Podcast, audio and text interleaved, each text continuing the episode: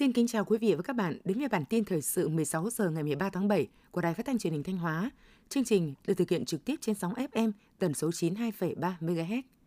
Sáng nay phát biểu tại hội nghị sơ kết giữa nhiệm kỳ thực hiện nghị quyết Đại hội đại biểu Đảng bộ thành phố Sầm Sơn lần thứ 17, nhiệm kỳ 2020-2025, đồng chí Lại Thế Nguyên, Phó Bí thư Thường trực Tỉnh ủy, Trưởng đoàn đại biểu Quốc hội tỉnh Thanh Hóa đề nghị Ban Thường vụ Thành ủy thành phố Sầm Sơn tập trung lãnh đạo, chỉ đạo các cấp các ngành xây dựng các giải pháp tập trung cho chỉ tiêu, mục tiêu có thể khó hoàn thành hoặc hoàn thành không cao. Những chỉ tiêu đã hoàn thành phải tiếp tục phấn đấu hoàn thành ở mức cao hơn.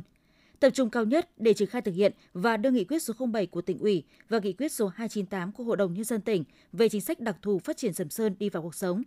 Cùng với đó, thành phố Sầm Sơn cần tiếp tục tập trung cao nhất cho công tác giải phóng mặt bằng, tăng cường công tác quy hoạch và quản lý quy hoạch đô thị, gắn với xây dựng đô thị văn minh hiện đại. Sáng nay 13 tháng 7, Ủy ban dân tỉnh tổ chức hội thi nghiệp vụ chữa cháy và cứu nạn cứu hộ cho lực lượng phòng cháy chữa cháy cơ sở, chuyên ngành, dân phòng tỉnh Thanh Hóa năm 2023. Phát biểu khai mạc và chỉ đạo hội thi, Phó Chủ tịch Ủy ban dân tỉnh Mai Xuân Liêm, trường ban tổ chức hội thi khẳng định đây vừa là dịp thi đua tranh tài, vừa là dịp để học hỏi, trao đổi kinh nghiệm giữa các vận động viên, các đội viên phòng cháy chữa cháy cơ sở, chuyên ngành, dân phòng, thành viên tổ liên gia an toàn phòng cháy chữa cháy. Qua đó, không ngừng nâng cao kỹ năng phòng cháy chữa cháy và cứu nạn cứu hộ khi trở về công tác tại địa phương đơn vị. Hội thi cũng là dịp đẩy mạnh các hoạt động tuyên truyền, nâng cao nhận thức trách nhiệm của các cấp các ngành và người dân về công tác phòng cháy chữa cháy và cứu nạn cứu hộ trên địa bàn toàn tỉnh. Tham gia hội thi có 14 đội tuyển, trong đó có 7 đội thuộc khối dân phòng của các địa phương, 7 đội chuyên ngành thuộc các doanh nghiệp, đơn vị. Sáng nay ngày 13 tháng 7, Công đoàn viên chức tỉnh Thanh Hóa đã tổ chức đại hội lần thứ tư, nhiệm kỳ 2023-2028. Nhiệm kỳ 2017-2023, hoạt động của Công đoàn viên chức tỉnh Thanh Hóa đã được nhiều kết quả quan trọng, toàn diện trên các mặt công tác. 9 trên 9 chỉ tiêu đại hội Công đoàn viên chức tỉnh khóa 3 đều đạt và vượt so với mục tiêu đề ra. Các nhiệm kỳ có trên 800 đề tài khoa học cấp cơ sở, cấp tỉnh, cấp bộ ngành, gần 4.800 giải pháp, sáng kiến cải tiến, sáng kiến kinh nghiệm được triển khai, áp dụng vào thực tiễn. Nhiệm kỳ 2023-2028, Công đoàn viên chức tỉnh sẽ tiếp tục đổi mới các nội dung hoạt động, chú trọng biểu dương, khen thưởng các tập thể cá nhân đạt thành tích xuất sắc trong phong trào thi đua. Giá trị sản xuất kinh doanh của các doanh nghiệp tại khu kinh tế Nghi Sơn và các khu công nghiệp trong 6 tháng đầu năm 2023 ước đạt trên 97.400 tỷ đồng, tăng 4% so với cùng kỳ năm 2022 nộp ngân sách nhà nước ước đạt 10.157 tỷ đồng. Từ đầu năm đến nay, Ban Quản lý Khu Kinh tế Nghi Sơn và các khu công nghiệp cũng đã cấp mới giấy chứng nhận đăng ký đầu tư cho 14 dự án đầu tư mới, điều chỉnh đăng ký đầu tư 20 lượt dự án. Lũy kế đến nay, tại khu kinh tế thu hút được 720 dự án đầu tư trong và ngoài nước với tổng vốn đăng ký đầu tư trên 177.500 tỷ đồng và hơn 13,6 tỷ đô la Mỹ. 6 tháng đầu năm 2023, huyện Ngọc Lặc đã thành lập mới được 40 doanh nghiệp, đạt 100% kế hoạch cả năm 2023 và tăng 135% so với cùng kỳ năm trước. Ngọc Lặc là một trong hai địa phương trên địa bàn tỉnh Thanh Hóa hoàn thành sớm mục tiêu kế hoạch phát triển doanh nghiệp năm 2023. Giai đoạn 2021-2025, huyện Ngọc Lặc phấn đấu thành lập mới từ 300 doanh nghiệp trở lên và đưa hoạt động sản xuất kinh doanh của các doanh nghiệp ngày càng đi vào hiệu quả. Với định hướng và các cơ chế chính sách hỗ trợ hiệu quả của tỉnh, ngành chăn nuôi Thanh Hóa ngày càng phát triển cả về quy mô và chất lượng vật nuôi, kéo theo nhu cầu lớn về thuốc thú y, thức ăn chăn nuôi. Theo đó, 6 tháng đầu năm 2023, Chi cục chăn nuôi và thú y Thanh Hóa đã thực hiện việc thống kê và giám sát các cơ sở sản xuất thuốc thú y, thức ăn chăn nuôi trên địa bàn tỉnh. Kết quả, 100% cơ sở sản xuất buôn bán thuốc thú y, thức ăn chăn nuôi được quản lý, giám sát, chấp hành nghiêm các điều kiện sản xuất kinh doanh theo quy định của pháp luật. Bên cạnh đó, tổ chức thẩm định, gia hạn cấp mới, cấp lại 39 chứng nhận đủ điều kiện buôn bán thuốc thú y, giấy chứng nhận đủ điều kiện sản xuất thức ăn chăn nuôi cho các cơ sở và cá nhân.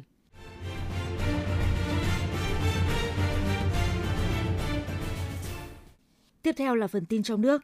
Sáng nay ngày 13 tháng 7, Thủ tướng Chính phủ Phạm Minh Chính chủ trì phiên họp thứ 6 của Ban chỉ đạo nhà nước các công trình dự án quan trọng quốc gia trọng điểm ngành giao thông vận tải – Phiên họp được thực hiện theo hình thức trực tiếp, kết hợp trực tuyến giữa đầu cầu trụ sở chính phủ với 33 tỉnh thành phố trực thuộc trung ương đang có các công trình, dự án quan trọng quốc gia, trọng điểm ngành giao thông vận tải. Phát biểu tại phiên họp, Thủ tướng Phạm Minh Chính yêu cầu cần tập trung ba động lực tăng trưởng, trong đó có đầu tư công, đầu tư tư nhân, đầu tư FDI và lấy đầu tư công dẫn dắt đầu tư tư, kích hoạt mọi nguồn lực trong xã hội để đầu tư cho phát triển. Thủ tướng cho biết, nguồn vốn đầu tư cho lĩnh vực giao thông vận tải chiếm đa số trong nguồn vốn đầu tư công.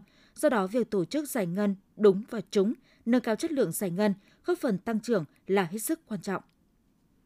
Sáng 13 tháng 7, Bộ Tài chính tổ chức hội nghị trực tuyến sơ kết công tác tài chính ngân sách nhà nước 6 tháng đầu năm, triển khai nhiệm vụ tài chính ngân sách nhà nước 6 tháng cuối năm 2023. Báo cáo từ Bộ Tài chính cho biết, dự kiến quy mô các gói chính sách miễn giảm, gia hạn thuế, phí, lệ phí và tiền thuê đất đã và sẽ ban hành năm 2023 khoảng 200.000 tỷ đồng, trong đó miễn giảm 79.000 tỷ đồng, gia hạn 121.000 tỷ đồng.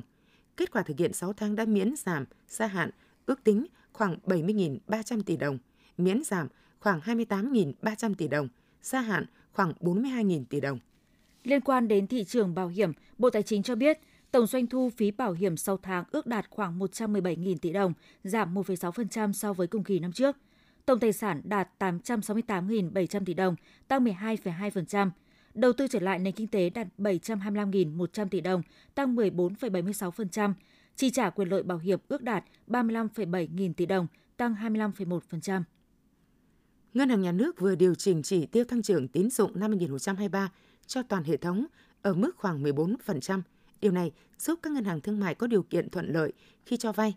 Mức chỉ tiêu tín dụng 14% lần này dựa trên cơ sở đề nghị của ngân hàng, tình hình hoạt động, năng lực tài chính, quản trị, điều hành của các tổ chức tín dụng, đồng thời phù hợp với mục tiêu điều chỉnh của Ngân hàng Nhà nước đặt ra từ đầu năm là với định hướng 14 đến 15%. Trong bối cảnh còn nhiều khó khăn, đồng tiền Việt Nam từ đầu năm đến nay vẫn duy trì ổn định, thậm chí tăng giá nhẹ khoảng 0,37% so với đô la Mỹ. Yếu tố quan trọng hỗ trợ tỷ giá ổn định thời gian qua là nguồn cung ngoại tệ tăng tích cực trên nhiều lĩnh vực. Dễ thấy nhất là khách quốc tế lưu trú dài ngày hơn và chi tiêu nhiều hơn. Gần 5,6 triệu khách quốc tế đã đến Việt Nam từ đầu năm đến nay.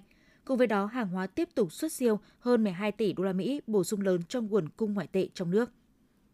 Các tỉnh thành phố trên cả nước đang hoàn tất công tác chấm thi và gửi dữ liệu điểm thi tốt nghiệp về Bộ Giáo dục và Đào tạo để công bố vào ngày 18 tháng 7. Sáng ngày 18 tháng 7, thí sinh có thể tra cứu điểm thi tại địa chỉ https 2 2 chéo điểm thi vnexpress net Ngoài điểm, thí sinh có thể tham khảo phổ điểm, nhận gợi ý ngành có điểm chuẩn năm 2022 tương tự. Mới đây, lãnh đạo Sở Giáo dục và Đào tạo Hà Nội đã đề xuất được áp dụng cơ chế đặc thù trong công tác tuyển sinh vào lớp 10 các trường trung học phổ thông công lập tại các quận và một số địa bàn huyện giáp danh khu vực nội thành từ năm học 2023-2024. Trong đó có 3 nội dung liên quan đến tăng sĩ số học sinh trên lớp, tăng lớp trên trường.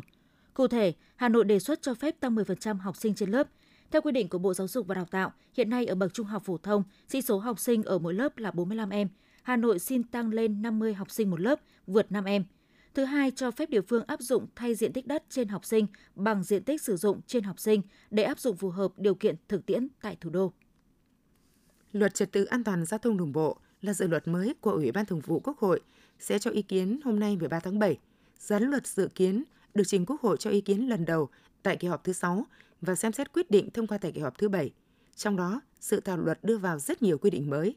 Theo đó, dự thảo đề xuất người lái xe và người được chở trên ô tô phải thắt dây đai an toàn tại những chỗ có trang bị dây đai an toàn khi tham gia giao thông trên đường bộ. Trẻ em dưới 10 tuổi, chiều cao dưới 1,35 mét trở trên ô tô con không được ngồi cùng hàng ghế tài xế khi tham gia giao thông đường bộ. Trẻ em dưới 4 tuổi phải được chở bằng ghế thiết kế dành cho trẻ em. Bộ Công an vừa ban hành thông tư quy định về cấp thu hồi đăng ký biển số xe cơ giới. Thông tư có hiệu lực từ ngày 15 tháng 8. Theo thông tư, chủ xe phải giữ lại biển số định danh khi chuyển nhượng xe. Riêng biển số trúng đấu giá là trường hợp duy nhất được áp dụng chuyển nhượng xe kèm theo biển số như hiện nay. Trường hợp chủ xe nộp lại biển số định danh, biển số này sẽ được giữ lại trong thời hạn 5 năm tại cơ quan công an. Trong thời gian này, nếu chủ của biển số định danh mua xe mới sẽ được cấp lại đúng biển số đó.